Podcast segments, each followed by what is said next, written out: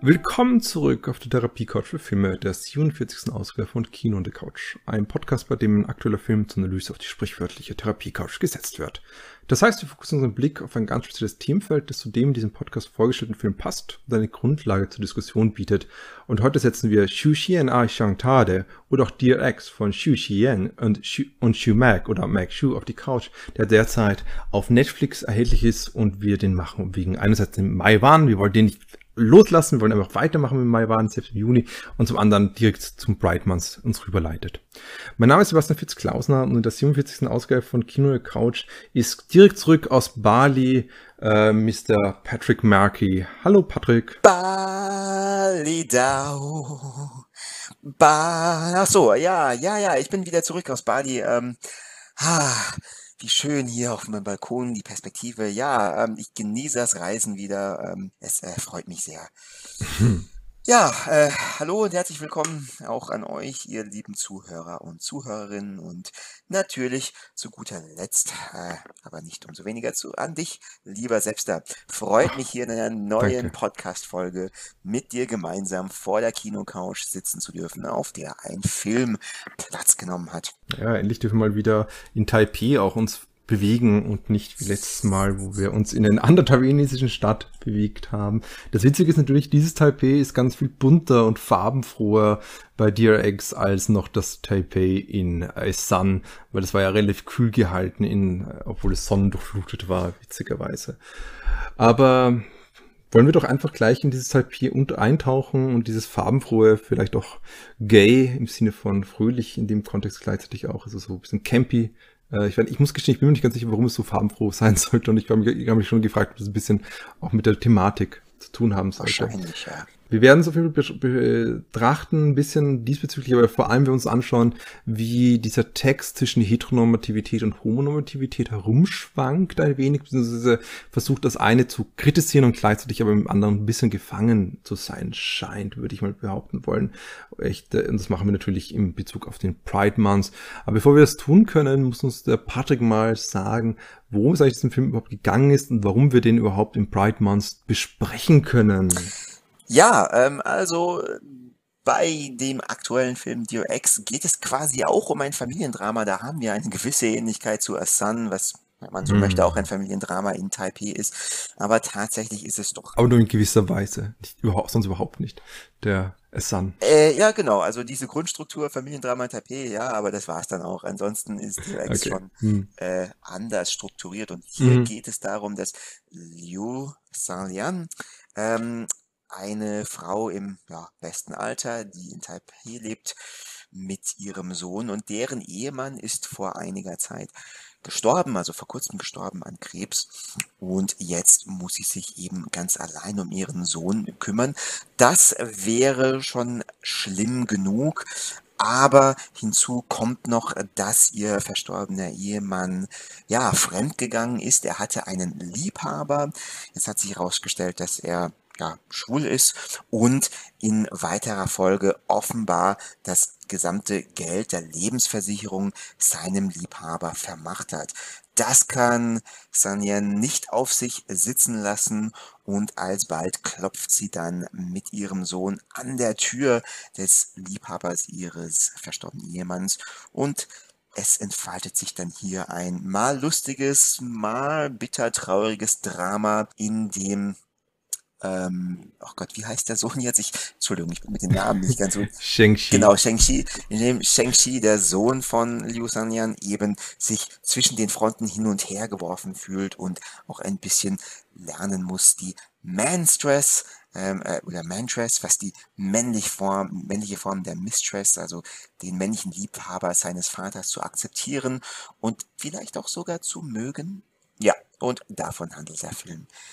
Der bedarfte Zuhörer wird vielleicht gemerkt haben, dass ich ausnahmsweise den kurzen Abriss der Handlung hier mir frei von der Leber improvisiert und nicht vorher aufgeschrieben habe. Ich bitte das zu verzeihen und hoffe, es war dennoch annehmbar. Ich glaube, wenn du es nicht gesagt hättest, jetzt hättest du es gar nicht so stark gemerkt. Durchaus, dass es nicht mehr so wortgewandt ist und wortgewaltig, wie frühere Male sie so sind. Aber wenn du schon bist bei dem Bild, das ja zwischen den zwei Fronten geworfen ist, der Shengshi, wie bist du gewesen? Bist auch zwischen den zwei Fronten geworfen gewesen? Du hast dich bei mehr der Sanlian oder mehr den Jay angenähert? Hast du dich dem Film an solches angenähert? Wie hat dir der Film denn überhaupt gefallen? Nun, ich wünschte eigentlich fast, dass ich ein bisschen mehr zwischen den Fronten hin und her geworfen worden wäre.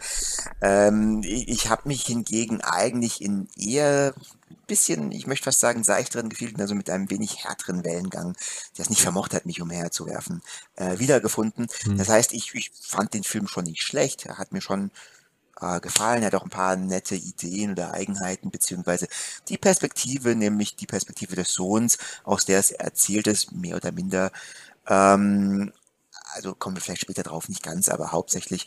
Und es gibt immer zwischendrin, zwischen verschiedenen Szenen, also gibt es auch so Gekritzel, das ein bisschen so ein Metakommentar ist, beziehungsweise als Überleitung dann auch hilft. Und der Sohn fungiert auch zumindest streckenweise als Erzähler hier.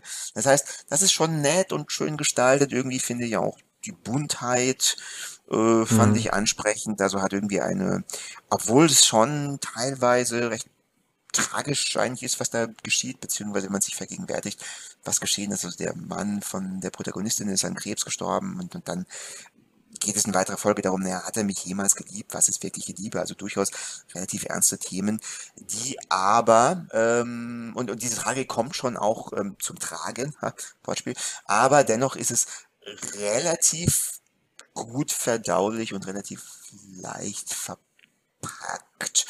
Also es ist ansprechend, aber ja, jetzt auch keine Offenbarung und vor allem irgendwie, man muss ja auch nicht immer sein, aber also es gibt jetzt nichts wirklich Außergewöhnliches, Neues, was der Film transportiert, beziehungsweise was er mir überhaupt sagen will. Also da bin ich mir nicht ganz sicher. Ich glaube, er möchte eigentlich am ehesten zum Reflektieren und vielleicht hinterfragen, und auch darauf werden wir mit Sicherheit noch zu sprechen kommen, von heteronormativen Konzepten anregen und zum Reflektieren, ja, was ist Liebe, ab wann zählt etwas als Liebe, wen kann, darf man lieben, wann bestimmt man, dass Liebe vorhanden ist oder nicht. Und nebenbei eben auch ein Bild auf eine Familienstruktur werfen und da ein bisschen die Eigenheiten und Marotten auch lustig beleuchten. Ja gut, ich rede viel zu lange. Also nett, nicht super. Ich glaube, ich würde hier knappe 6 Bali-Requisiten bzw. Hühlerringe vergeben. Ja, ich kann das ziemlich gut nachvollziehen. Also ich gehe auch damit relativ stark d'accord, weil ich finde den Film auch in vieler Hinsicht banal. Ist ein bisschen hart, aber ich glaube, das trifft ihm das ziemlich gut, weil er auch nicht genau weiß, was sein Thema ist, beziehungsweise wie er damit umgehen soll. Um gleich eine Sache, ich hoffe, es ist okay, wenn ich das vorwegnehme, daraus darzulegen ist, dass... Spoiler! Naja, das sind wirklich Spoilers, weil das ist eine der Schlussszenen. Also der Film handelt ja durchaus ein spannendes Setting eigentlich oder eine spannende, ich würde sagen, eine Beziehungskonstellation, die durchaus interessanten Aspekte rausarbeiten kann. Nämlich, dass sie eben die beiden Regisseurinnen hier versuchen, zum einerseits mal diese Perspektive von einem schwulen Mann zu zeigen und wie der in dieser Gesellschaft leben kann, in der taiwanesischen Gesellschaft, was wir auch noch konkreter dann weiter im Folge besprechen können. Aber gleichzeitig wird das eher so gezeigt als, ja, es scheint eh nicht so mit kulturellen und Normen zu stark zu konfrontiert zu sein. So wirkt es ein bisschen. Also er hat ein relativ schönes Leben in der Liberal Arts Community, ist natürlich durchaus arm, aber trotzdem egal. Also kurzum. Ja, aber das ist, ich meine, das ist ja auch ein bisschen das Klischee, oder? Ich meine, wenn man jetzt sagen würde, wo kann man als homosexuelle Menschen am ehesten erfolgreich sein, sich austoben, ist es als armer Strolch in der Liberalsgemeinde. Ja, also es erinnert mich an Bilder von San Francisco der 70er Jahre unter anderem. Das sind so diese Bilder, diese so eine queer Community, die da, wo das eben reinkommt. Aber gut, also wir haben eben diesen einen Mann, der durchaus nicht konstant mit homophoben Slurs begegnet wird, nicht konstant, bisschen schon, aber nicht konstant, der einfach sagen relativ ein normales Leben führen kann. Ich weiß nicht, das ist alles so ein bisschen banal. Und dann dagegen haben wir diese, wie eben die Mag Hsu es beschreiben wird, die Tongkui, eine Figur, ein Typus oder eine Frau selber, die eine heterosexuelle Frau ist, die mit einem schwulen Mann in einer Ehe ist, was dann im Taiwan ein gängiger Begriff ist. Und das ist durchaus interessant, diese beiden Figuren nebeneinander zu stellen und dann auch zu fragen, wer nun hier dieses Recht hat, zu trauern ein wenig. Oder das ist an sich kein interessantes Thema eigentlich, aber gleichzeitig verliert er sich eines in Plattitüden, beziehungsweise er verliert sich darin, dass er Figuren einführt und sofort fallen lässt und dann wieder reinhaut. Also es ist so ein sehr seichter Umgang mit diesen Figurenkonstellationen. Während diese beiden Figuren relativ klar gezeichnet sind und, glaube ich, auch interessant sind, zum Beispiel ist es für die anderen Figuren nicht der Fall. Und als gutes Beispiel finde ich da Jays Mutter eigentlich. Diese wird einfach wirklich ganz eigenartigerweise mitten im Film reingeführt, als eine Person, die eben anscheinend Jay mit durchaus Erwartungshaltungen begehen, dass er eben doch hetero sein sollte und nicht schwul. Und sie weiß es aber nicht, ob er schwul ist oder nicht. Und sie befürchtet es nur, weil sie hat irgendwie Angst, dass er schwul sein könnte, etc. Und wir sehen sie 2-3 Mal. Und beim 3. Mal gibt sie ihm einen Blumenstrauß, um darzulegen, dass sie ihn jetzt akzeptiert. Das Problem darin ist ein bisschen, dass das Ganze, das ist ein zentrales Thema in der heutigen Gesellschaft, das muss man auch eben adressieren, das würde ich auch behaupten wollen. Und ich würde auch sagen, und da kommen wir auch gleich dazu, Heteronormativität ist genau das eben, oder nicht nur das, aber ist eins Element, ist genau das, dass das irgendwie die grundlegende Erwartung ist, dass sowieso alle heteros sind und es ist wesentlich schwieriger und problematischer, wenn jemand eben nicht hetero ist. Das, was aber hier reinkommt, ist, dass das Ganze überhaupt nicht dramaturgisch aufgefasst ist. Wir haben diese Figur, die einfach nur eine Stereotype ist in gängigen Coming-out-Filmen und wir haben keine emotionalen Grund, um diese Beziehung näher zu folgen oder näher zu diesen emotionalen kathartischen Moment wirklich als solchen zu beschreiben, weil das eigentlich konstant nur eine Nebengeschichte war, die nicht für diese Figur eigentlich im Zentrum war. Ja, also okay, das stimmt absolut. Zwei ganz kurze Sachen. Also die Mutter, du hast schon recht, die wird quasi sehr unerwartet eingeführt in der Hälfte des Films und das Ende, die Auflösung, die sehr versöhnliche Auflösung ist auch, also wie glaubwürdig die ist, darüber kann man sich jetzt streiten. Aber zur Verteidigung, ich glaube, die Mutter wurde schon tatsächlich sehr früh erwähnt. Also in einer der ersten Szenen, wo wir den Liebhaber kennenlernen. Ich glaube, da geht es auch gleich darum, um die Akzeptanz seiner Mutter. Das heißt, es ist schon etwas, das sich durch den Film zieht, einen Seitenhandlungsstrang, beziehungsweise eine Seitenthematik, die eben einen der Nebenprotagonisten, also den Liebhaber, begleitet. Und ich glaube, du sagst, okay, das Ganze, das mit dem, ja, ich sag mal, Schwulsein oder Heteronormativität hinterfragen und wie das in der Gesellschaft aufgenommen wird, mit welchen Problemen man sich da konfrontiert sieht, das wird nicht wirklich gut dramaturgisch aufgegriffen. Das stimmt, aber ich glaube, das liegt vor allem daran, dass, wenn wir ehrlich sind, die Hauptdramaturgie eigentlich woanders abläuft. Das heißt, die Hauptperspektive oder wem wir wirklich folgen, natürlich nicht nur, also nicht ausschließlich, aber hauptsächlich, sind das doch der Sohn und seine Mutter. Also das sind eigentlich die Figuren, die hauptsächlich den größten Anteil der Perspektive hier abbekommen. Nicht nur, aber ich würde schon argumentieren, dass das ein Grund dafür ist, warum diese Dramaturgie, die Heteronormativität direkt betrifft. Das würde ich mal wiederum, also das würde ich auch gut kritisieren irgendwie, zum einen, also oder sonst, da würde ich dagegen reden eigentlich, weil das eine ist, die Autorin schreibt selber, oder die beiden Autorinnen, also Mag Hsu und ihre Co-Autorin, die Liu Shi-Huan, sagen eigentlich, dass sie ursprünglich 3 Perspektiven hatten, die nebeneinander funktioniert haben, nämlich den Shengshi, den Protagonisten sozusagen, den Sohn, den Jay und die Sanlian, Das sind so die drei, die Sanlian? Sorry. Ja, ja. Okay. Die Mutter. Entschuldigung, die Mutter. Und die Mutter. Das sind so drei Perspektiven, die nebeneinander stehen und die zusammen diese Geschichte bilden. Das Interessante ist jetzt, dass sie gesagt haben, das hat irgendwie nicht geklappt von der Perspektive, von der Struktur. Darum haben sie sich ganz stark konzentriert auf Shengshi als wirklich eine Zielperspektive, was wir auch dann kennen, dass er wirklich einen inneren Monolog hat und darüber redet. Und ich finde, die anderen beiden sind nicht wirklich die Perspektive, also sie sind konstant irgendwie, okay, vielleicht ist das auch ein Mitgrund, warum ich das Ganze ein bisschen problematisch finde, ist, es impliziert es sozusagen, dass wir eigentlich Shengshi verfolgen und dessen Entwicklung, aber gleichzeitig ist er als Erzähler vollkommen in seiner charakterlichen Entwicklung heruntergespielt, während die anderen beiden und deren Gefühlslagen mehr in den Fokus gestellt werden, was finde ich auch in Ordnung ist, weil ich finde die beiden Figuren die interessantesten Figuren auch.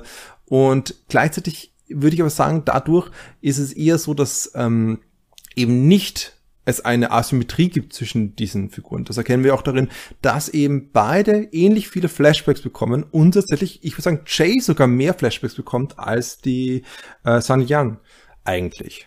Also wenn man bedenkt, wie oft er mit also ich kann an 2 Flashbacks von der Mutter erinnern und ich kann mich an 3 oder sogar 4 vom Jay. Na gut, sie schmelzen auch ineinander ein bisschen. Das heißt, es ist ein bisschen schwieriger, es konkret so auseinanderzuhalten, aber ich habe viel mehr Erinnerungen an den Jay und dessen gefühlsliche Entwicklung mit seinem Partner, dem schwulen Vater vom Protagonisten, als mit allen anderen. Und da finde ich es dann durchaus so, dass es kein Neben, das ist die fast eine Hauptperspektive, wenn nicht so die Hauptperspektive. Und zu deinem Nebenstrang, natürlich, es stimmt, er kommt früh vor und es ist auch so eine Parallele zwischen Mutter-Sohn-Beziehungen, die ja auch eigentlich mit Shengshi und seiner Mutter reinkommt. Das heißt, es ist auch narrativ klar aufgehoben. Aber ich finde, ich erkenne nicht Jays Leiddruck, dass er nicht von seiner Mutter in irgendeiner Hinsicht aufgenommen wird oder dass er von seiner Mutter nicht akzeptiert wird. Das ist ein Satz irgendwo zwischendurch, der nicht wirklich weiter vertieft wird. Es gibt keine emotionalen Momente, wo Jay und seine Mutter irgendwie interagiert. Das ist also diesen letzten kathartischen Moment. Und das ist, finde ich, zeigt einfach die Schwäche dieses Skripts irgendwie, dass es hier viele lose Fäden gibt, die irgendwie nicht zusammengeführt werden und wo eben man hätte wahrscheinlich es mehr straffen können, ganz einfach. Aber ja, aber es heißt nicht, dass es schlecht ist. Keinesfalls. Es ist einfach ein Wohlfühlfilm irgendwie, der auch einen entsprechend, wenn auch hohen, kathartischen Höhepunkt hat. Mit dem Bali-Lied, was du eh schon öfters gesungen hast. Ne? Absolut. Ja, mehr straffen, ich weiß gar nicht. Ich glaube, der Film wäre interessanter, stimmiger gewesen, wenn man ihn so bei dem Originalkonzept, so wie du es gerade formuliert hast, gelassen hätte, dass man wirklich diese 3 Perspektiven einigermaßen stringent darstellt und einander gegenüberstellt. So wie das dann, also dieser Kompromiss, der gewählt wurde, mag vielleicht ein bisschen leichtfüßiger sein, ich weiß es nicht, kann ich mir schon vorstellen, aber es ist auch ein bisschen verwirrender und ein bisschen weniger konsequenter und man verliert sich dann leichter darin, beziehungsweise ich glaube, es ist der Aufarbeitung bzw. Darstellung der Problematik bzw. der zugrundliegenden Dramatik dieser Strukturen nicht unbedingt förderlich. Punkt.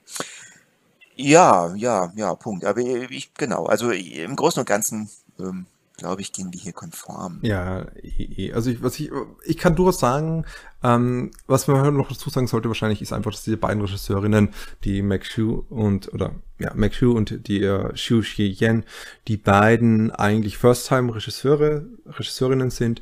Das heißt, wir haben, also beziehungsweise First-Time-Feature-Length-Regisseurinnen, das ist ihr Debüt, ihr Spielfilmdebüt. Und sie sind auf ganz unterschiedlichen Kontexten gekommen. Der Chih-Yen ist aus einem Musik-Video-Background, sie aus einem ist eine TV-Veteranin, hat sehr viele Drehbücher geschrieben und hat auch dieses Drehbuch geschrieben. Und ich glaube, auch daran liegt es ein wenig, dass es hier vielleicht als First-Time-Director sozusagen ein bisschen Schwierigkeiten aufkommen in der Umsetzung. Wobei ich durchaus der Meinung bin, dass gerade einzelne Szenen sehr schön Also manche Szenen sind total schön und empathisch in ihrer Grundstruktur, andere Szenen sind halt, lass mich total links liegen, also sprechen mich emotional überhaupt nicht an. Um jeweils ein Beispiel zu liefern, jeweils ein Flashback. Das eine ist im Apartment von Jay und er beginnt Gitarre zu spielen für den Protagonisten sozusagen, für den Sohn Shengshi. Und im Moment, wo er das sagt, hört man zum ersten Mal die Stimme des Vaters eigentlich. Also ich glaube, das war das erste Mal. Und man sieht auch den Vater. Das heißt, diese Gegenwart bricht zusammen und einmal bricht die Vergangenheit ein und er erinnert sich nostalgisch an eine intime Beziehung mit dem Vater und einen intimen Moment mit dem Vater, oder er imaginiert sich eine Unterhaltung mit dem verstorbenen Vater, also das kann ja auch sein, also mit seinem Partner, dem Vater von Shengshi halt. Und dagegen zum Beispiel lustig ist, sind gerade die Bilder, die verwendet werden, um die Geschichte dieses Ehepaars zu zeigen, immer sehr kalt in ihrer Bildsprache, in ihrer Farbwahl. Und ich habe schon gefragt ein bisschen, ob sie da einfach nur die Setting total runtergedreht haben, weil es schaut, das hat halt auch etwas Ungeschicktes irgendwie. Und es ist irgendwo melodramatisch einfach, ohne das jetzt grundlegend kritisch zu sein gegen einen melodramatischen Perspektive. Nur halt, ich fasse wahrscheinlich die Vaterfigur auch irgendwie nicht. Ich glaube, die Vaterfigur bleibt auch konstant hohl irgendwie als Figur, als ein Stand-in, der eben da ist, um die Beziehung, um die anderen Figuren, nämlich alle anderen drei Figuren zu zeichnen eigentlich. Ich glaube, das ist auch ein Punkt, den man da jetzt sagen wollte. Ich finde, die Figur des Vaters hat eigentlich keine Persönlichkeit als solche. Oder ich könnte zumindest nichts sagen drüber. Ja, es wird angedeutet, also es wird ein bisschen... Aber nee, also stimmt, er kommt auch tatsächlich nicht wirklich direkt zum Tragen. Er ist ja fast eher so ein bisschen wie ein Artefakt der Handlung mehr oder weniger. Also er ist so ein Storytelling-Element, das nicht... Also seine Persönlichkeit wird eigentlich überhaupt nicht beleuchtet, das stimmt schon. Man kriegt halt so Häppchen mit, okay, er ist ein angesehener Professor, genau, der offenbar...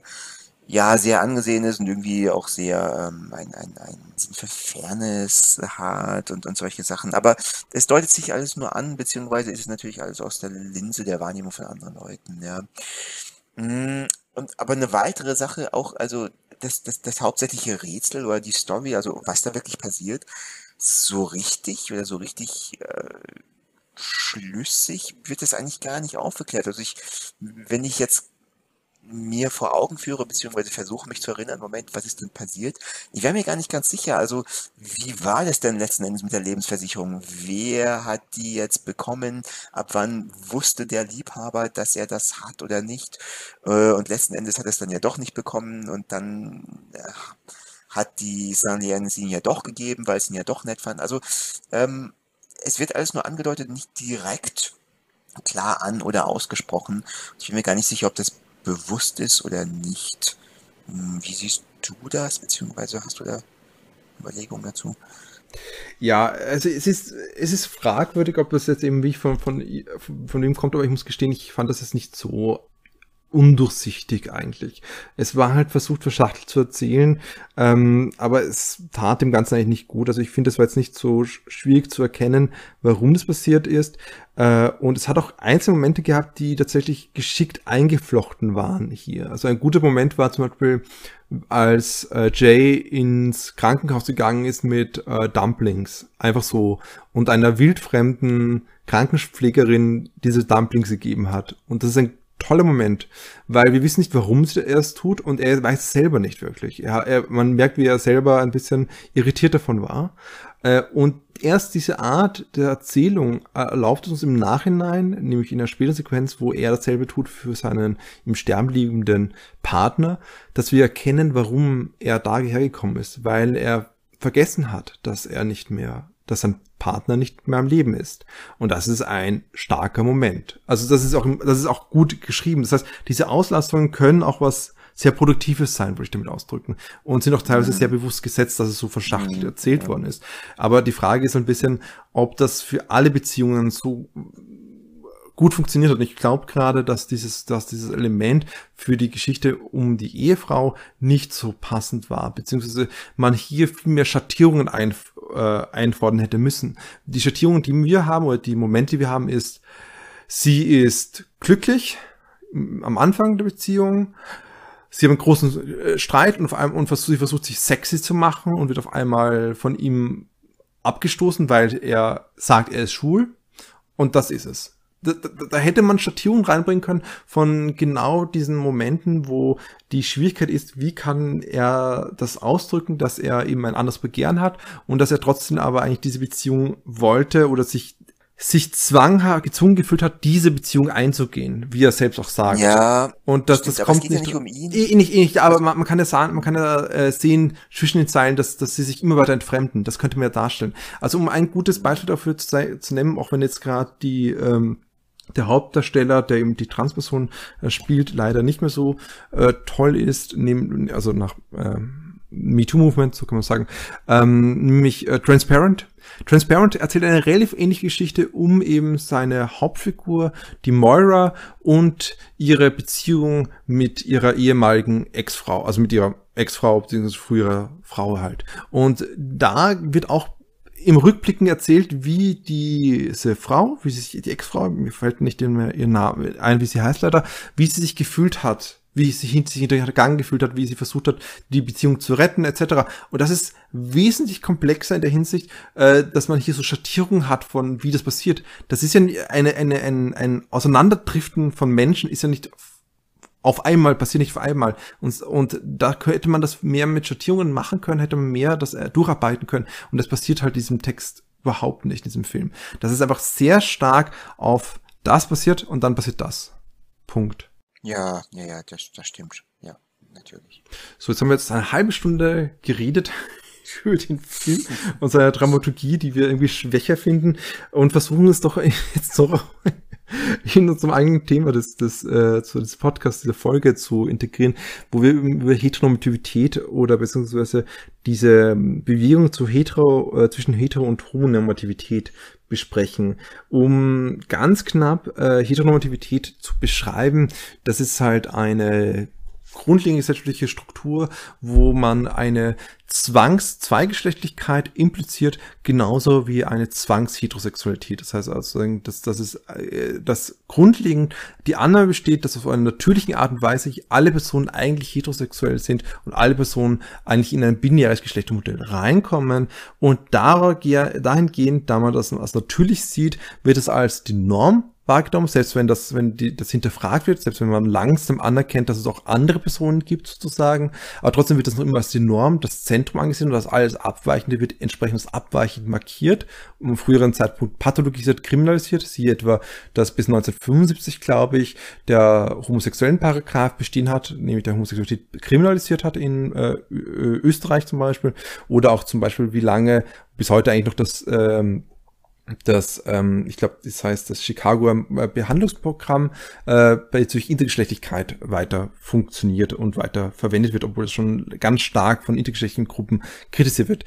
Und das Interessante ist an diesem Konzept ist natürlich, dass diese Vorstellung grundlegend in verschiedensten Strukturen unserer Kultur eingebettet sind und Gesellschaft eingebettet sind, wie zum Beispiel in gesellschaftlichen Systemen, in Gesetzessystemen, in unseren Geschichten, die wir erzählen und Ähnliches. Und natürlich können wir jetzt fragen in weiterer Folge, wie jetzt dieser Film zum einen mit Heteronormativität umgeht, wie er versucht, das zu adressieren und wie adressiert er es sozusagen. Aber gleichzeitig wäre es auch schön, Patrick, wenn du kurz was dazu sagen könntest, in welchem Klima eigentlich dieser Film entstanden ist, gerade in Bezug auf Taiwan und seiner Auseinandersetzung mit queeren Beziehungen oder gesellschaftlichen Veränderungen bezüglich queeren Beziehungen.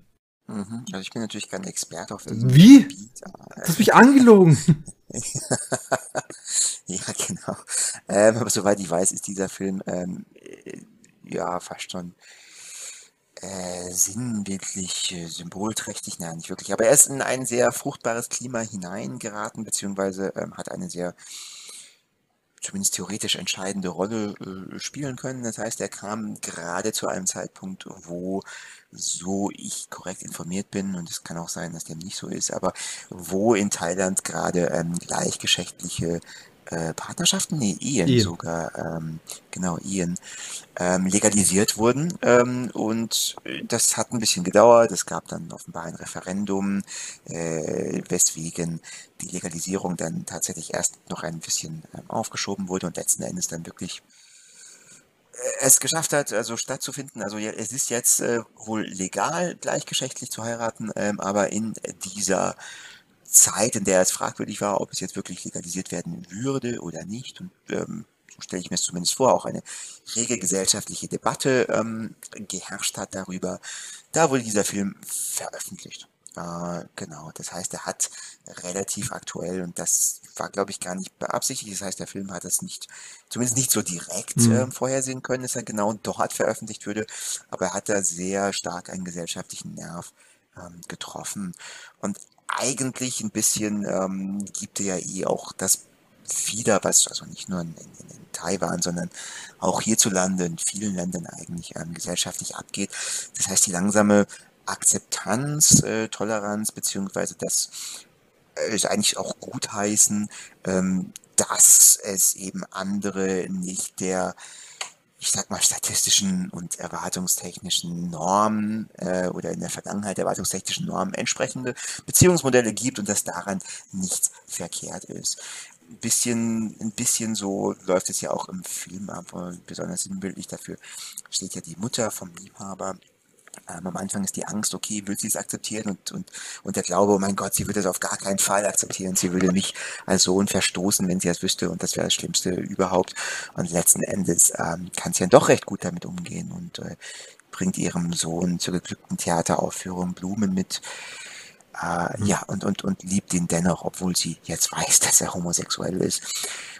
Und ein bisschen geschieht ja genau das. Ich meine, abgesehen von irgendwelchen rechten Strömungen und Protesten, die es gibt und inwiefern es wirklich in der Mitte der Gesellschaft angekommen ist in verschiedenen Ländern, auch bei uns, klar, kann man sich noch drüber streiten und sicherlich ist da noch einige Luft nach oben drin.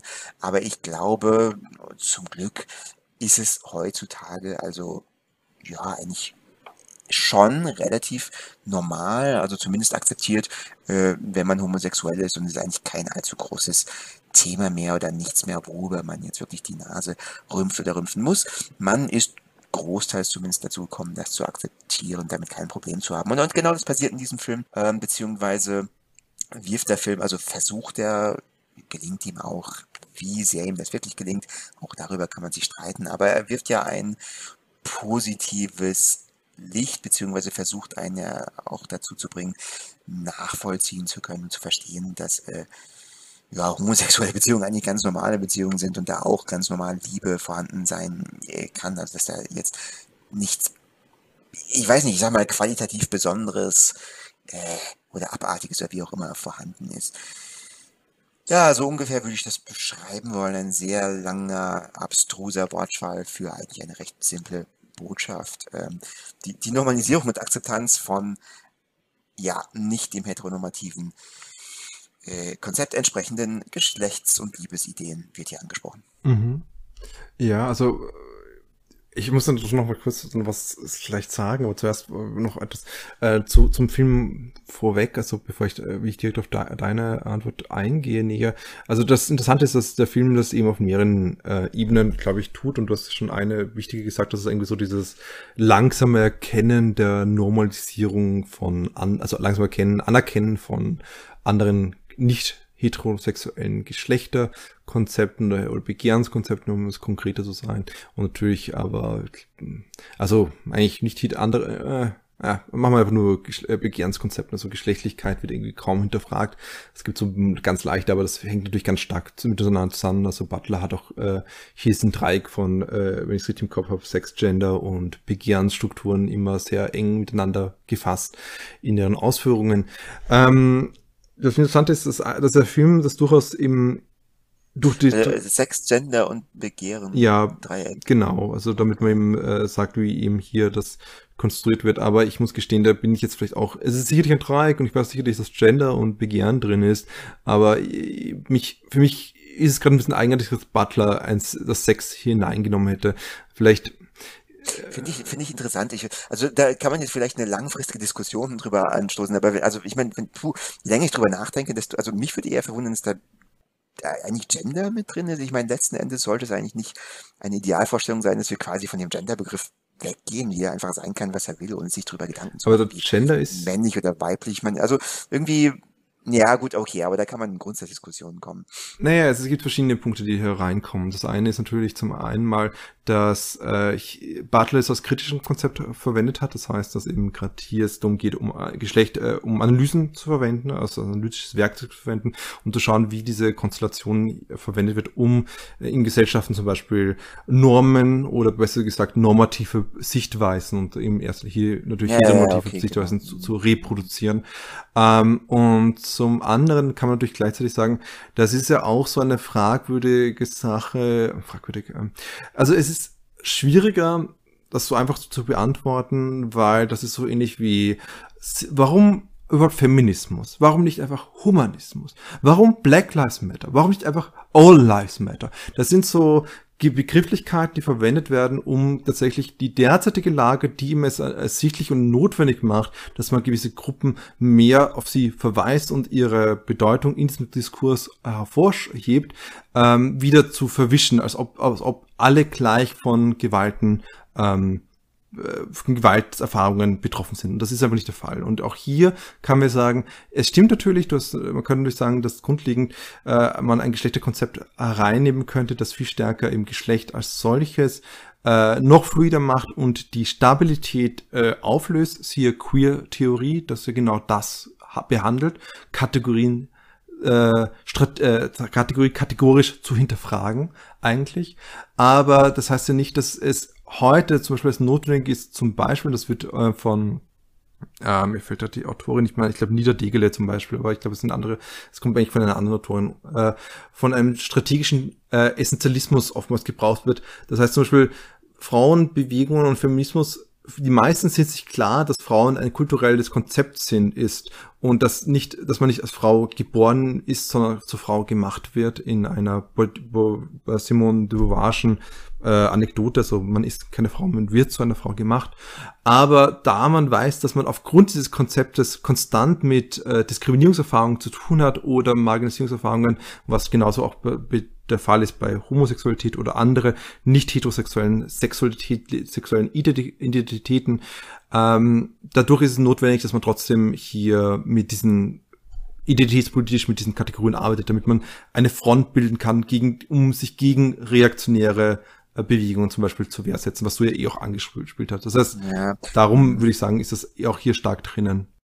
Okay, verstehe. Also es ist einfach leichter handlungsanleitend, es ist leichter nachvollziehbar. Ich meine, weil prinzipiell hast du ja schon recht, rein theoretisch bitte, wäre es natürlich einfach eigentlich effektiver zu sagen, okay, wir haben Humanismus und der umfasst dann natürlich solche, ich meine, da wären die Bewegungen Feminismus und Black Lives Matter theoretisch ja schon eigentlich selbstverständlich mit umfasst und man müsste es dann nicht direkt nochmal ansprechen, aber so funktioniert das halt nicht, weil man muss natürlich schon die Brennpunkte, die momentan existieren, direkt ansprechen, weil die meisten Leute ja nicht so weit abstrahieren können, wollen, was auch immer, um dann die entsprechenden Handlungsanweisungen. Also, wir sehen ja gerade genau, wie gerade Always Lives Matter verwendet wird, um eben zu destabilisieren eine Bewegung, um eben gerade eine Argumentation, den Teppich unter den Füßen wegzuziehen.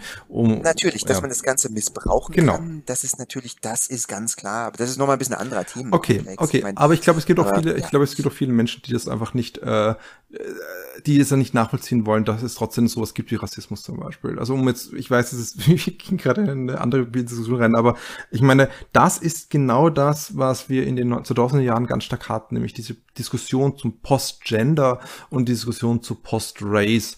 Und man hat gerade in Bezug auf zum Beispiel der Obama-Administration gesagt, wir sind endlich angekommen in einem Post-Racial Society, wir sind in einer Gesellschaft angekommen, wo Race keine Rolle mehr spielt eigentlich, wo jeder die gleichen Möglichkeiten hat. Und das ist so die Utopie auch irgendwie. Und dann hat man erkannt, 10 Jahre später, vielleicht doch nicht. vielleicht ist das nicht so utopisch. Also spätestens mit Trump hat man auf jeden Fall schon erkennen können, mit der Wahl von Trump und eben mit einem Lieblingsthema der White Supremacy, dass eben gerade diese Utopien nicht ganz greifen und dementsprechend ist es notwendig, trotzdem das zu adressieren und zu artikulieren eigentlich, glaube ich. Also nicht glaube ich, bin ich der Meinung einfach. Das ist Punkt. Ja, weil sonst wird es nicht reflektiert. Ja, genau, machen wir einen Punkt. Genau. Also, ja, absolut. Nee, könnte man darüber weiter diskutieren, aber. Ja, vielleicht liegt es uns gerade einfach so sehr auf der Zunge, dass, oder ist gerade im Kopf so stark drinnen, dass wir das in diesem Podcast reinbringen. Oder vielleicht ist dieser Film einfach nicht ganz so thematisch dicht, dass wir einfach auch über andere Sachen reden wollen. Aber der Film hat schon auch interessante Sachen, wie er Heteronormativität anspricht. Das will ich nochmal klar zeigen. Also das eine hast du schon gesagt, mit dem Zusammenhang mit das Grundlegende in der narrativen Struktur, das drin ist. Und ich würde gleich mehr von dieser Mutter sprechen, die natürlich das durchmacht, weil es einfach, wie gesagt, sie sind eine Stereotype, die überhaupt nicht unsere Linse ist. Ich glaube, vielmehr ist die andere Mutter, die Mutter von Shengshi, also die Protagonistin tatsächlich, die Liu Sanlian, die wirklich hier einen Wandel durchmacht und wo aber sowohl eben sie als auch Jake sich gegenseitig erkennen und sehen können. Und ich glaube, das ist so, das ist, ich würde auch sagen, es ist ein bisschen gefährlich, darüber können wir gleich nochmal nachreden, aber es geht tatsächlich um diese Idee von der Gleichheit beider Gefühlswelten und der Akzeptanz beider Gefühlswelten. Sie hat genauso das Recht darauf zu trauern, wie er auch. Und sie erkennen in weiterer Folge, dass sie beide dieses Recht haben. Und darum ist auch spannend, wie eigentlich der eigentliche Originaltitel Shushan Ai Shang Tade zum Beispiel eigentlich meistens besetzt wird, wer hat sich zuerst in ihn verliebt, who fell in love with him first. Und das ist durchaus interessant, weil es spielt tatsächlich nicht so eine Rolle, beziehungsweise wenn, dann ist sogar ihr Jay, der mehr prächtig ist und nicht sie, obwohl sie verheiratet ist und er ist dann nur die Male Mistress und so. Das heißt, sie versucht konstant ihn abzubewerten und am Schluss kann sie akzeptieren, dass mit dem Theaterstück, was am 100. Todestag von ihrem Partner aufgeführt wird, dass er unter größten Schmerzen seine Liebe für diesen Partner präsentiert. Und das ist auch dieser Grund für diesen kathartischen emotionalen Höhepunkt. Und das ist, glaube ich, der Grund für die Art und Weise, wie der Film diese beiden Linien an dem Bruchstück Shengshi, dem Sohn, versucht zusammenzubinden und parallel zu führen, wie wir Beide finden wir am Anfang ein bisschen unsympathisch, zumindest mir so ergangen, sind ein bisschen befremdlich, weil sie zornig sind, weil sie laut sind und Shengshi ist selber ein bisschen relaxter, lakonischer eigentlich und wir lernen beide Sichtweisen zunehmend kennen und können dabei mit eben auch beides als normal akzeptieren, um es mal ganz groß in Anführungszeichen zu sehen. Das heißt, diese Dramaturgie ist da, glaube ich, stark drinnen, die diese Heteronormativität Kritik äußert. Und das andere, was mich auch interessant ist, sind tatsächlich, und das ist das, was ich im Film auch loben würde dafür, dass er manchmal auf einer ästhetischen Ebene durchaus sehr geschickt arbeitet. Und da sind gerade diese Flashbacks von Jay zu seinem Partner sehr spannend, weil diese nächtlichen Szenen erstens irgendwie sehr schön beleuchtet sind, in sehr farbenträchtigen, in farbenfrohen Neonlichtern. Aber was noch mehr ist, ist einfach, sie verkörpern eine sehr starke Intimität, Zuneigung zueinander. Und jetzt kommt für mich zumindest, das Ganze wird aber mehr oder weniger von Shengshi immer wieder gesehen. Der Film imaginiert, dass Shengshi diese Szenen sieht und er versucht sie wegzustreichen. Und das finde ich extrem spannend. Diese Idee des homosexuellen Kusses, der mit dem Stift drüber gemalt wird. Und später ein Bild, das schon wesentlich abgeschwächter ist in seiner Bedeutung, dieses Rüberstreichen und Wegstreichen ist ein sehr aggressives und sehr hartes Verneinen von homosexuellen Begehren oder homoerotischen Begehren eigentlich. Und das andere ist dann, dass eine Tür hinzumalen zum Ballzimmer, wo die beiden in einem sehr intimen und sehr verwundbaren Moment miteinander agieren. Das könnte man auch lesen als einfach intimitätsfördernd. Also man kann es auch schon anders lesen. Aber das erste ist eindeutig heteronormativitätskritisch. Also es ist so der Film reflektiert, dass das, was der Sohn hier macht, problematisch ist. Dass der Sohn hier mit diesem Wegstreichen etwas versucht wegzumachen, was aber im weiteren Verlauf des Filmes, laut Film selber sagt, das ist natürlich, das ist normal, etc. Ja, genau. Also das ist ja auch ganz deutlich. Also der Sohn sagt sich ja auch selbst immer wieder fast schon mantraartig. Ja, Jay ist ja, he's the bad guy, genau. Er ist der Böse. Und das ist ja genauso kritisch, beziehungsweise deutet ja genauso darauf hin, dass der Sohn aufgrund von Unverständnis, sage ich einmal, sich hier etwas, also ein Konstrukt vorlügt, das langsam bröckelt. Also eigentlich erkennt er, Moment, so böse ist er gar nicht, er ist doch auch normal, eigentlich ist er ein cooler Typ, aber das kann doch nicht sein. Also das dauert einfach, bis er dann damit umgehen kann und diese Realität des Normalseins von Homosexualität und was auch immer, dass er das alles fassen kann. Davon handelt der Film ja letzten Endes. Aber stimmt schon, es wird interessant und ansprechend angesprochen, aber dennoch halt eigentlich oberflächlich, also wirklich, wirklich tief, nachvollziehbar, detailliert geschieht das nicht. Muss ja den Film nicht unbedingt zum Vorwurf machen. Naja, wir diskutieren den Film, wir dürfen ihn zum Vorwurf machen, wir dürfen darüber diskutieren, wo seine blinden Flecken sind, würde ich sagen. Mhm. Es ist die Frage, ist das ein blinder Fleck? Ist das so beabsichtigt? Also kann der Film nicht tiefer gehen oder woran liegt? Ich glaube, der Film, also entweder aus der Grund von der Tatsache, wann er entstanden ist, in welchem Kontext er entstanden ist, wen er, also entweder aus einer personellen Perspektive heraus, also es wird auch gesagt, dass eigentlich alle Leute, die da mitgewirkt haben, heteros sind. Einfach alle. Mhm. Und sie haben nicht mal einen Consultant gehabt aus der Queer Community. Also es ist eine sehr stark Heteroproduktion. Und sie betonen immer wieder, das ist zum Glück kein LGBT-Film, sondern es ist ein universeller Film. Ich weiß, das ist jetzt sehr hart ausgedrückt, aber trotzdem also sie sagen, es ist nicht nur, sie wollen es halt hervorheben, dass es eben nicht nur LGBT, sondern universellen Anspruch hat. Ich weiß, es ist als Positives gedacht, aber gleichzeitig kann man noch fragen, welchen Blick sie dadurch einnehmen, wenn sie das so formulieren. Aber ich meine, also wenn du dann sagst, okay, Moment, ja, ich bin ganz bei dir, aber andererseits, wenn man dann sagt, okay, sie hat nicht mal einen Consultant aus der LGBTQ-Szene, ich meine, irgendwie, was man damit perpetuiert, ist ja schon das Anderssein von der LGBTQ-Szene. Und eigentlich geht's ja darum, naja, okay, das hier sind, also wie du richtig ansprichst, universelle Grundbedürfnisse, Grundmuster, und da gibt's halt keinen Unterschied. Das heißt, wir brauchen uns hier nicht irgendwie Ratschläge von Leuten aus der sogenannten Homo-Szene oder wie auch immer holen, weil uns geht's hier um universelle Sachen, die natürlich zutiefst menschlich sind und natürlich nicht anders sind, weil nur weil irgendjemand eine sexuelle andere Orientierung hat, heißt es nicht, dass er wie auch immer qualitativ anders ist. Also wir, egal ob wir homo oder heterosexuell oder wie auch immer sexuell sind in der Essenz Menschen und uns da in allermeister Hinsicht sehr ähnlich. Und das ist eigentlich schon eine sehr schöne und versöhnliche Botschaft. Und wenn man ihnen das zum Vorwurf machen wollte, finde ich,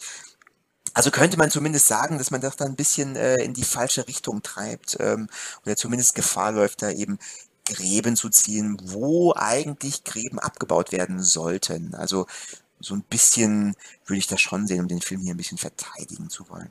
Also was ich hier beschreibe sozusagen, zum einen ist sozusagen etwas, was ich glaube, es nennt sich Positionstheorie. Ich bin schlecht darin, die genauen Namen zu sagen, ist egal. Aber da geht es darum, dass nicht unbedingt man anders ist, sondern man andere Erfahrungswerte einfach gesammelt hat. Dass man einfach aufgrund der Tatsache, dass man dieses Leben geführt hat und immer wieder mit diesen Diskriminierungserfahrungen zu tun hatte zum Beispiel oder in diesen Situationen gekommen ist, einfach eine andere Lebensführung gemacht hat. Weil sonst könnte man wiederum sagen, das sind natürlich zwei Punkte, die hier zusammenwirken, sonst könnte man zum einen sagen, ja, warum fordern wir dann überhaupt ein, dass man weibliche Regisseurinnen fördert? Warum wollen wir das überhaupt? Der eine Grund ist dafür, können wir sagen, grundlegend, ja, weil es fucking sexistisch ist, dass es nur so viele Männer sind, die Regie übernehmen, vor allem bei Filmen, die sehr viel Geld haben. Aber das andere kann man durchaus sagen, dass es hier Geschichten unsichtbar gemacht werden, die sonst nicht erzählt werden, weil gerade vielleicht dieser Fokus und diese Kanonisierung von gewissen Stimmen in der Kultur, in der Gesellschaft, vielleicht andere Stimmen einfach unsichtbar macht. Punkt. Das war eine. Aber man kann, eigentlich nicht, also stimmt schon, aber irgendwo widerspricht sich, also, das heißt, es sind hier eigentlich zwei sich widersprechende Theorien. Einerseits natürlich die sehr wichtige und komplett befürwortende keine Ahnung, der Gleichbehandlungsanspruch, so okay, nee, es gibt eigentlich keinen essentiellen Unterschied zwischen den verschiedenen Gruppen, aber andererseits dann, naja, Moment, es gibt doch einen Unterschied in der Wahrnehmung und eigentlich sind ja doch unterschiedliche Denkmuster und ich finde, ein bisschen widerspricht sich das und wahrscheinlich muss man als Kunstwerk, als Film sich dann irgendwo auch unterscheiden, sich irgendwo entscheiden, auf welchen dieser Aspekte man das Hauptaugenmerk legen möchte. Ja, verstehst du, was ich damit sagen will, was ich damit meine? Ich verstehe. Das ist aber wiederum dieser Punkt, den wir meines Erachtens vorhin angesprochen haben, in dieser Unterscheidung zwischen, zum Beispiel, um nochmal das zu nehmen, als Beispiel, bei Queer Theory unterscheidet man Queer als eine Identitätskategorie, und den unterscheidet man Queer als eine Identitätskategorie und Queerness als eine Dekonstruktion, dekonstruktivistische Herangehensweise. Weil hier geht es wirklich darum, dass wenn man in der identitätspolitischen Perspektive ist es einfach relevant in irgendeiner Hinsicht, so wie Gender auch eine Relevanz hat einfach. In der Hinsicht, wie wir uns geben. Das hat nichts damit zu tun, dass es von einem Biologismus herauskommt. Das hat nichts mit Biologismus zu tun. Das hat mit kulturellen Narrativen zu tun. Es hat mit einem Habitus zu tun, in einer bourdieu'schen Perspektive. Sprich, du hast einfach gelernt in einem gewissen Zeitalter, in einem gewissen Alter, in spezifischen Subkulturen, was sind deine Orientierungsmuster, was ist deine Handlungsweisen. Und das führt einfach dazu, dass Menschen sich unterschiedlich verhalten in gewissen Kulturräumen, beziehungsweise welche Identitäten sie performieren. Hier geht es um essentialistischen Perspektiven, hier geht es um performative Perspektiven. Darf ich dann aber nicht sagen, also ist nicht das Ziel sämtlicher Gleichberechtigungsbewegungen, eben diese kulturellen Narrative aufzubrechen? Haben wir diesen Essentialismus nicht schon längst überwunden? Ich meine, es gibt doch eigentlich niemanden mehr, hoffe ich doch, der irgendwie ernsthaft Rassist ist und sagt, okay, es gibt Unterschiede, biologische Unterschiede zwischen, was weiß ich, der und der, in Anführungszeichen Rasse, oder zwischen Männern und Frauen. Also, ja gut, gibt es vereinzelt schon noch Leute, die sowas sagen. Aber das haben wir, ich würde tatsächlich sagen, ich würde hoffen, dass wir diesen Essentialismus hauptsächlich überwunden haben. Heutzutage, wenn wir von Rassismus sprechen, ja, dann sprechen wir eigentlich von was anderem. Dann sprechen wir eher von einem Kulturalismus, wenn du so möchtest. Das heißt, wir haben hier, und das ist fast genauso verwerflich, zum Beispiel ein hierarchisches Bewerten von bestimmten kulturellen Normen. Sei es auf Länder bezogen, sei es auf Religionen bezogen, sei es auf Subkulturen bezogen. Dass man sagt, okay, diese kulturelle Norm ist mehr wert als die und aufgrund der Tatsache, dass du diese eine kulturelle Norm verfolgst, okay, das hängt mit deinem Geburtsort zusammen, mit deiner sexuellen Orientierung, was auch immer, finde ich, bist du weniger wert. So, ich glaube, das ist die Art der strukturellen Ungleichbehandlung, die wir heutzutage haben. Und korrigiere mich, wenn ich falsch liege, aber diesen Essentialismus haben wir doch großteils schon überwunden, oder? Es ist schwierig, würde ich sagen, weil viel von diesen essentialistischen Strukturen sind sehr unsichtbar, beziehungsweise sind so geartet, dass man sie kaum benennen kann, wenn man sich nicht damit beschäftigt. Beziehungsweise oftmals ist es sogar unbewusst in der Hinsicht, welche Meinung man selbst vertritt, wie sehr hier noch essentialistische Perspektiven aufkommen. Ein Beispiel dafür ist einfach die Art und Weise, wie Geschlecht bis heute funktioniert. Wie oft man einfach Erwartungshaltungen setzt, zum Beispiel an Frauen, als eine Art von Erzieherin und ihnen diese Eigenschaften zuschreibt, während andere Eigenschaften eher an Männern zugeschrieben wird. Das sind doch kulturelle Narrative. Das sind kulturelle Narrative, natürlich sind es kulturelle Narrative, aber viele machen das fest an Biologismen. Ich habe zum Beispiel in meinen Lehrveranstaltungen Leute drin gesessen gehabt, die aus Erziehungswissenschaften gekommen sind und trotzdem zum Beispiel gemeint haben, der Grund, warum Frauen einfach eine tiefergehende Beziehung mit den Kindern haben, ist, weil sie die Kinder ausgetragen haben. Und dass hier aber ganz andere Mechanismen wirken, wurde negiert von dieser Person etwa, konstant, mehrmals. Und das war eine Diskussion, die eine halbe, dreiviertel Stunde gedauert hat.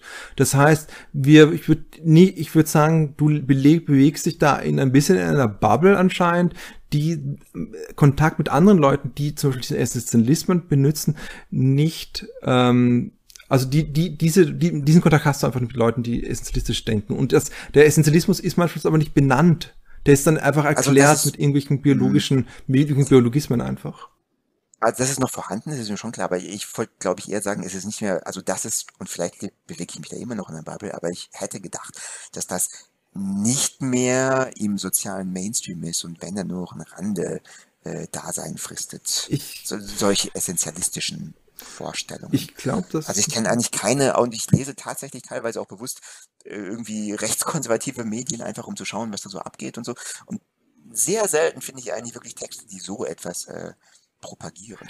Aber ja, gut. Also ich würde sagen, es gibt sie auf jeden Fall. Ich müsste mir jetzt nochmal konkreter überlegen, um bessere Beispiele vielleicht zu finden. Aber ich finde, das ist durchaus ein bezeichnendes Beispiel, weil es halt einfach hier zeigt, dass auch Personen im universitären Niveau weiterhin diese Bilder reproduzieren. Und ich kenne einfach genug Texte, die eben impliziten Essentialismus betreiben in Bezug auf Geschlecht, ganz einfach. Das ist einfach relativ häufig der Fall in Interviewpassagen und Ähnlichem, ganz einfach. Aber sind wir wieder abgedriftet. Der Punkt ist, glaube ich, eben, es ist schwierig, wie gesagt, weil wir einfach in einer Welt situiert sind, die eben noch davon beherrscht wird, könnte man sagen, von diesen Konstrukten und von diesen Narrativen. Zum einen und zum anderen auch, ich finde, aus einer weißen, hetero-männlichen Perspektive, cis-männlichen Perspektive ist es relativ einfach, dass wir hier sagen, ja, warum nicht einfach wir sind doch ehrlich Menschen, .. Und da es da aber dahinter viele Menschen aufgrund von unterschiedlichen Kategoriezugehörigkeiten ganz andere Erfahrungswelten haben, Lebenswelten haben, die eben dazu führen, dass sie eben wesentlich stärker diskriminiert werden zum Beispiel. Und dadurch auch in weiterer Folge vielleicht Geschichten einen anderen Blick auf die Dinge haben, aufgrund dieser Sachen. Und das, glaube ich, muss man dazu sagen. Dieser Blick auf die Welt. Wir tendieren dazu, aus einer androzentrischen Perspektive den Blick zu vermenschlichen, als wäre das der natürliche, einzige, wahre Blick zum Beispiel, den wir beide hier teilen. Und ich glaube schon, dass es viele Blicke gibt, die aber hier die unsichtbar gemacht werden und die tatsächlich oftmals nicht wirklich adressiert werden. Und es sind genauso interessante Blicke. Also als ob wir... Also das ist das Spannende, das extrem Spannende an verschiedenen Paradigmen des wissenschaftlichen Schreibens, dass es dann je nach Zeitperiode immer neue Sichtweisen und Perspektiven erschlossen werden, die bis dahin nicht bedacht worden sind. Und das zeigt ja genau das an, wie oftmals hier Sachen verdeckt werden, dadurch, dass nur die Personen des Mainstreams zum Beispiel über gewisse Themen schreiben.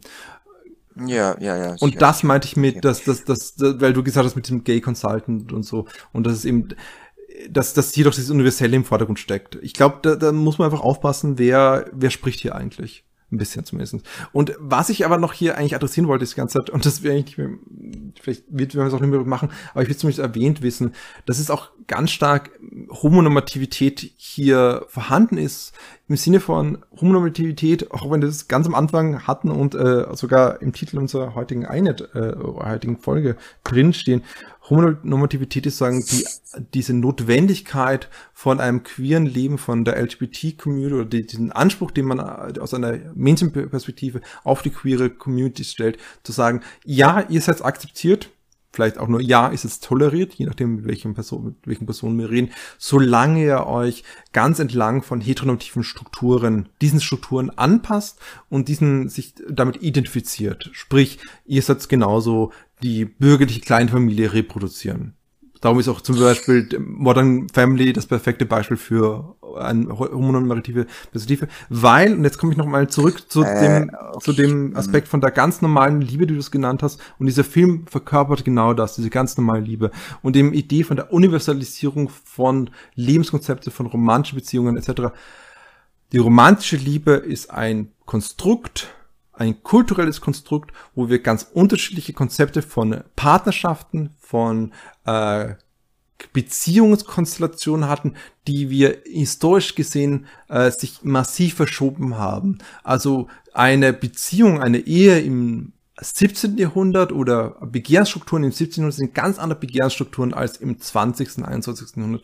Und ich würde eben sagen, dass da muss man schon aufpassen von der Idee, von der Universalität. Die Universalität der Liebe, von der du sprichst, ist die Universalität auch eine Idee von, dass also wir reproduzieren da ein kulturelles Konzept, ein kulturelles Narrativ, das eben aus heteronormativen Strukturen herausgewachsen ist. Aber darf ich dich dann fragen, was ist der Unterschied zwischen Heteronormativität und einfach nur Normativität?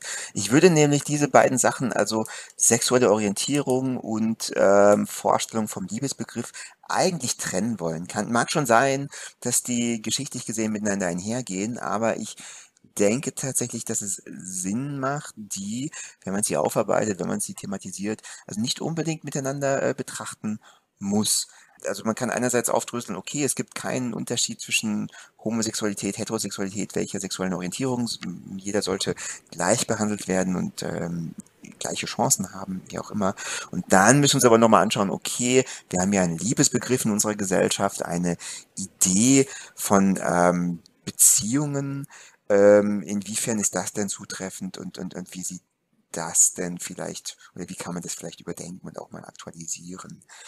Oder würdest du sagen, das geht Hand in Hand? Das heißt, dass bestimmte Beziehungsformen tatsächlich mit verschiedenen Gruppen, in Anführungszeichen, die bestimmte geschlechtliche Orientierung, sage ich mal, darstellen oder haben, dass das miteinander einhergeht. Also würdest du quasi sagen, es gibt die Kategorie der, weiß nicht, Polysexualität und das ist eben dadurch gekennzeichnet, dass man eine bewusst der normativen Liebesvorstellung, wo sich nur zwei Partner in einer Beziehung befinden, dem entgegengeht und einfach sagt, okay, es müssen mindestens 3 oder mehrere Leute in einer Beziehung sein oder es ist nicht begrenzt.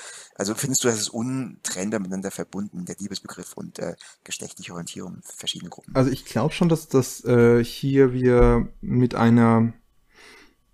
Es ist ein bisschen schwierig, aber wir können durchaus sagen, dass einfach die Art und Weise, wie heute wir Geschlechtlichkeit und Sexualität denken, stark von heteronormativen Strukturen geprägt sind, die im 1900 gewachsen sind. So kann man es, glaube ich, beschreiben. Das heißt, das gab ganz ein anderes Bild von Geschlechtlichkeit, was wir schon öfters gehabt haben, glaube ich, im Laufe dieser Podcast-Reihe, die wir zum Beispiel im späten 18. Jahrhundert, wo eben stärker das Eingeschlechtermodell im Vordergrund gestanden ist, gegenüber das Differenzgeschlechtermodell. Und das Spannende am Differenzgeschlechtermodell und dieser Zwangsheterosexualisierung, die da mit einher... Warte, sorry. Differenzgeschlechtliches Modell? Differenzgeschlecht... Also Mann und Frau gibt, oder was? Oder was ist das? Okay, das Eingeschlechtermodell ist mehr oder weniger so, dass die Art und Weise von Männlichkeit und Weiblichkeit nicht wesensfremd sind voneinander. Das ist einfach ein Penis ist einfach ein nach außen gestülpte Vagina und vice versa. Das heißt, und man hat in diesem Eingeschlechtmodell auch sehr stark durch die Säftelehre etwa eine Fluidität drinnen. Man konnte viel stärker im Spektrum stehen von Geschlechtlichkeit zum Beispiel. Ja, sprich zum Beispiel, ja, du konntest als Mann ganz leicht menstruieren.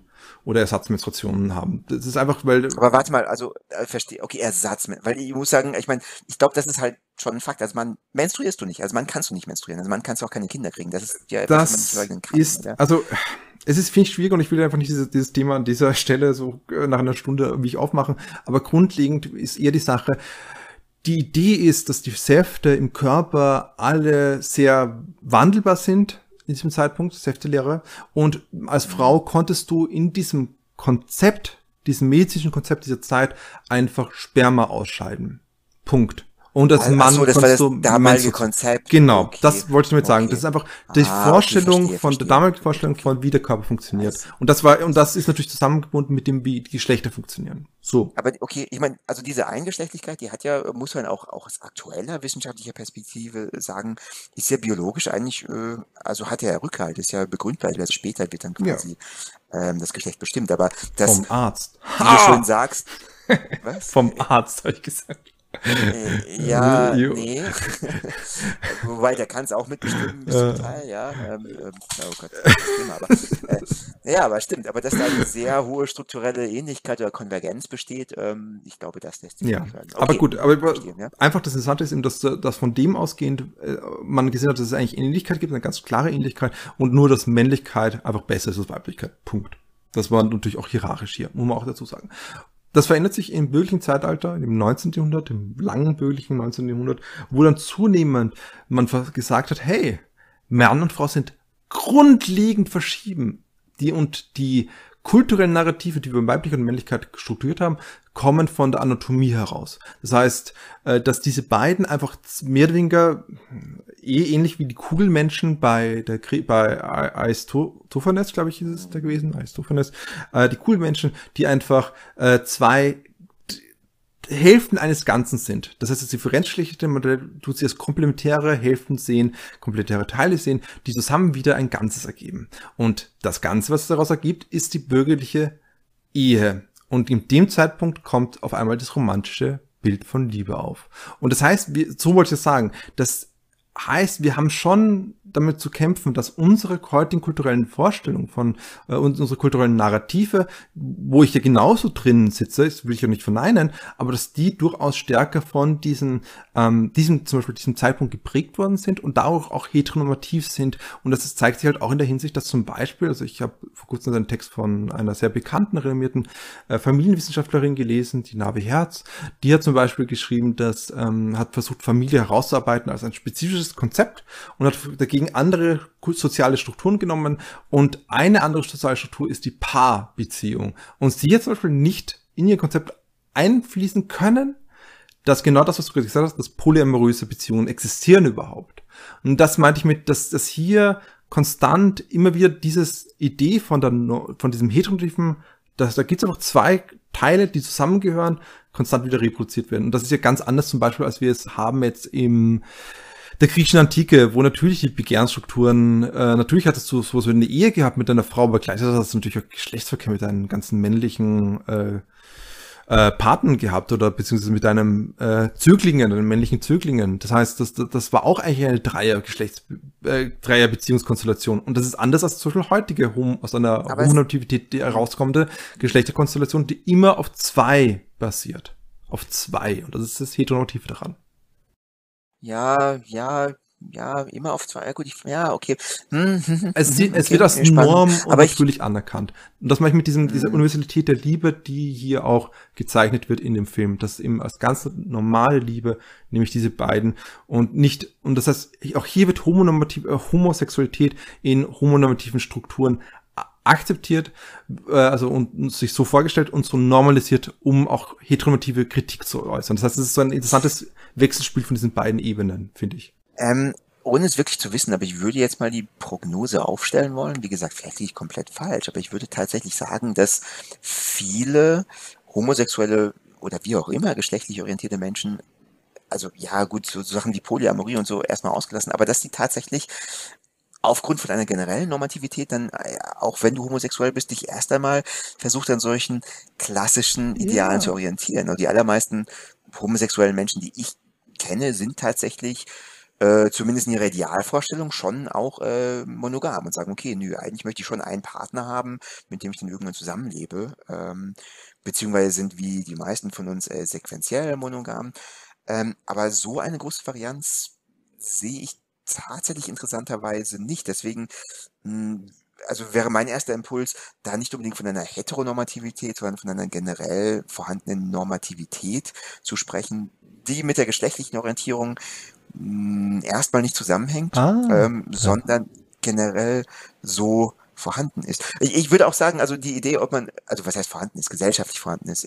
Ich würde auch sagen, also ich finde das sehr interessant, dass differenzgeschlechtliche, das gleichgeschlechtliche, weiß nicht, hieß das so, dass du angesprochen hast, aber ich finde auch nicht, dass das eine oder das andere irgendwie diesen idealen Paar-Liebes- oder Beziehungsbegriff irgendwie mehr favorisiert oder auf ein Podest emporhebt als das andere, zwingendermaßen. Also diesen Paar-Liebesbegriff kannst du eigentlich mit beiden verbinden. Du könntest mit beiden verbinden, aber die Tatsache ist einfach, dass diese heteronormativen Strukturen explizit mit dem Differenzgeschlechtermodell aufgekommen sind oder die beiden sich gegenseitig bedingend produziert worden sind eigentlich. Nämlich, dass gerade eben, dass diese Idee der beiden Hälften, die zusammengehören müssen, das ist genau diese Idee dieser normativen Idee, die jetzt eben hier im Vordergrund steht, die tatsächlich historisch gesehen früher nicht so der Fall war und früher anders war. Und ich würde auch sagen, wenn du genau schaust in der queeren Community, wird ja auch das eigentlich problematisiert oftmals tatsächlich. Und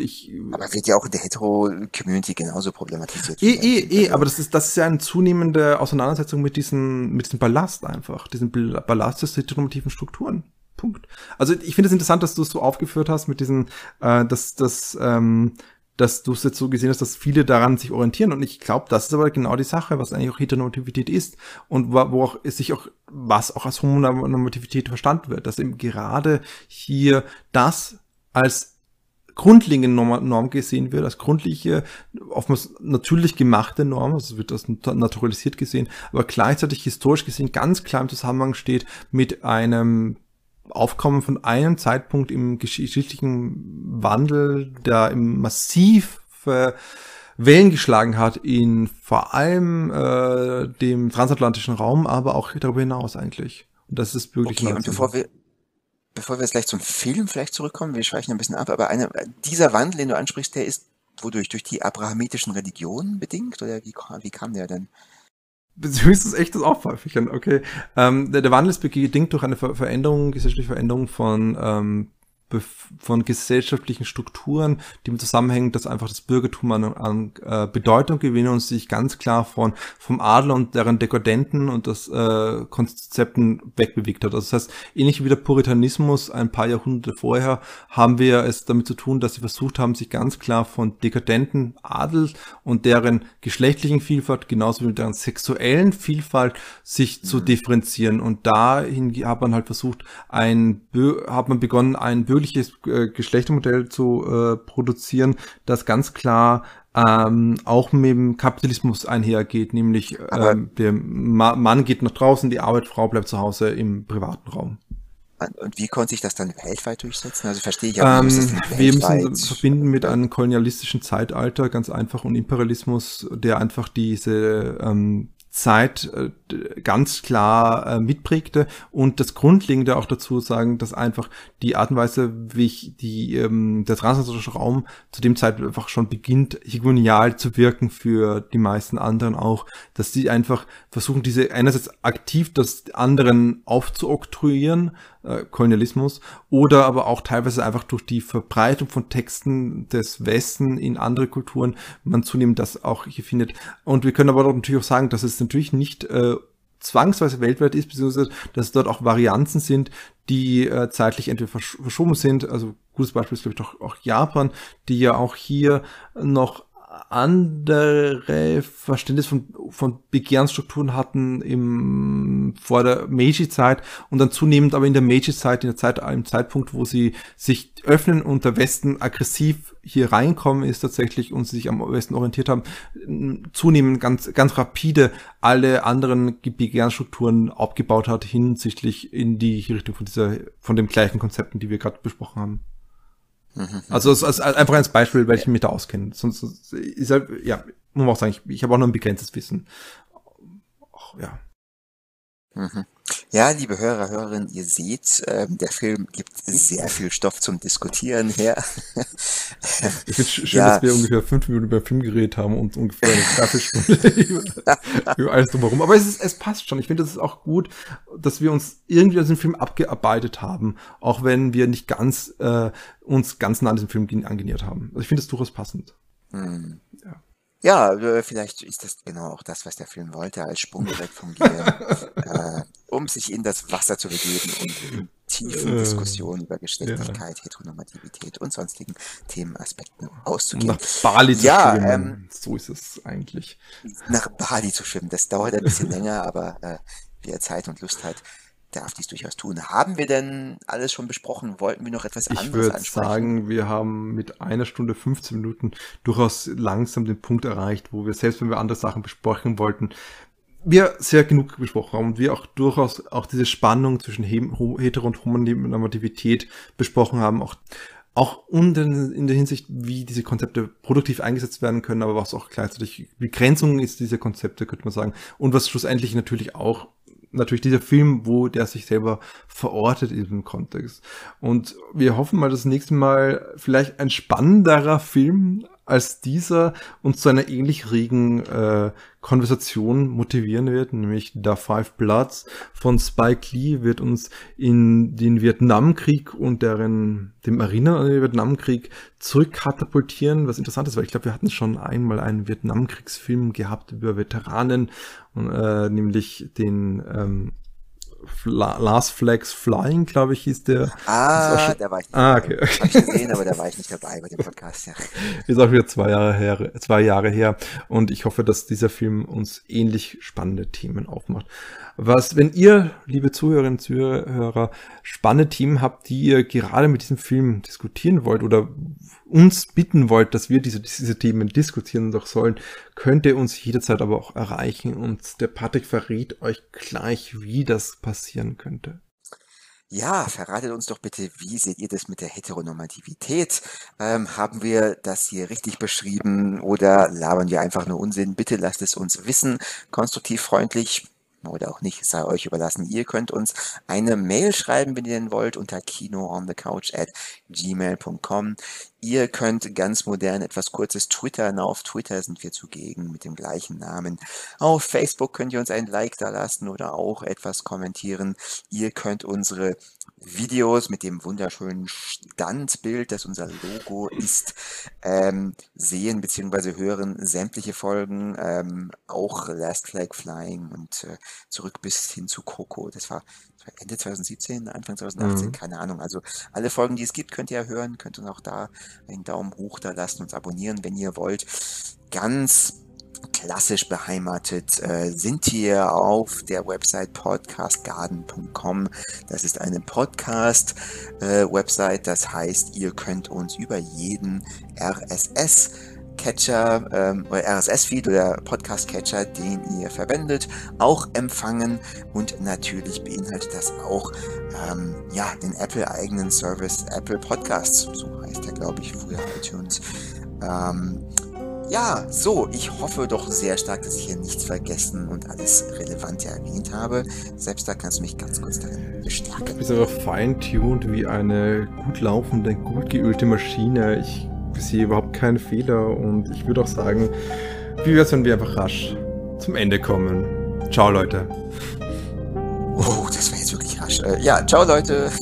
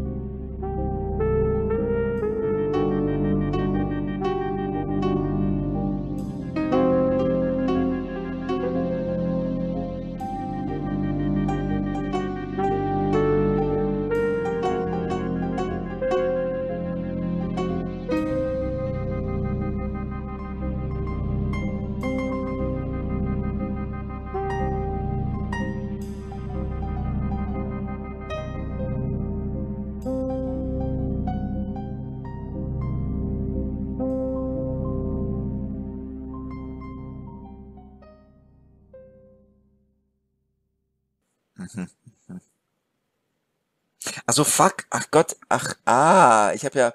Falscher Film geschaut, was?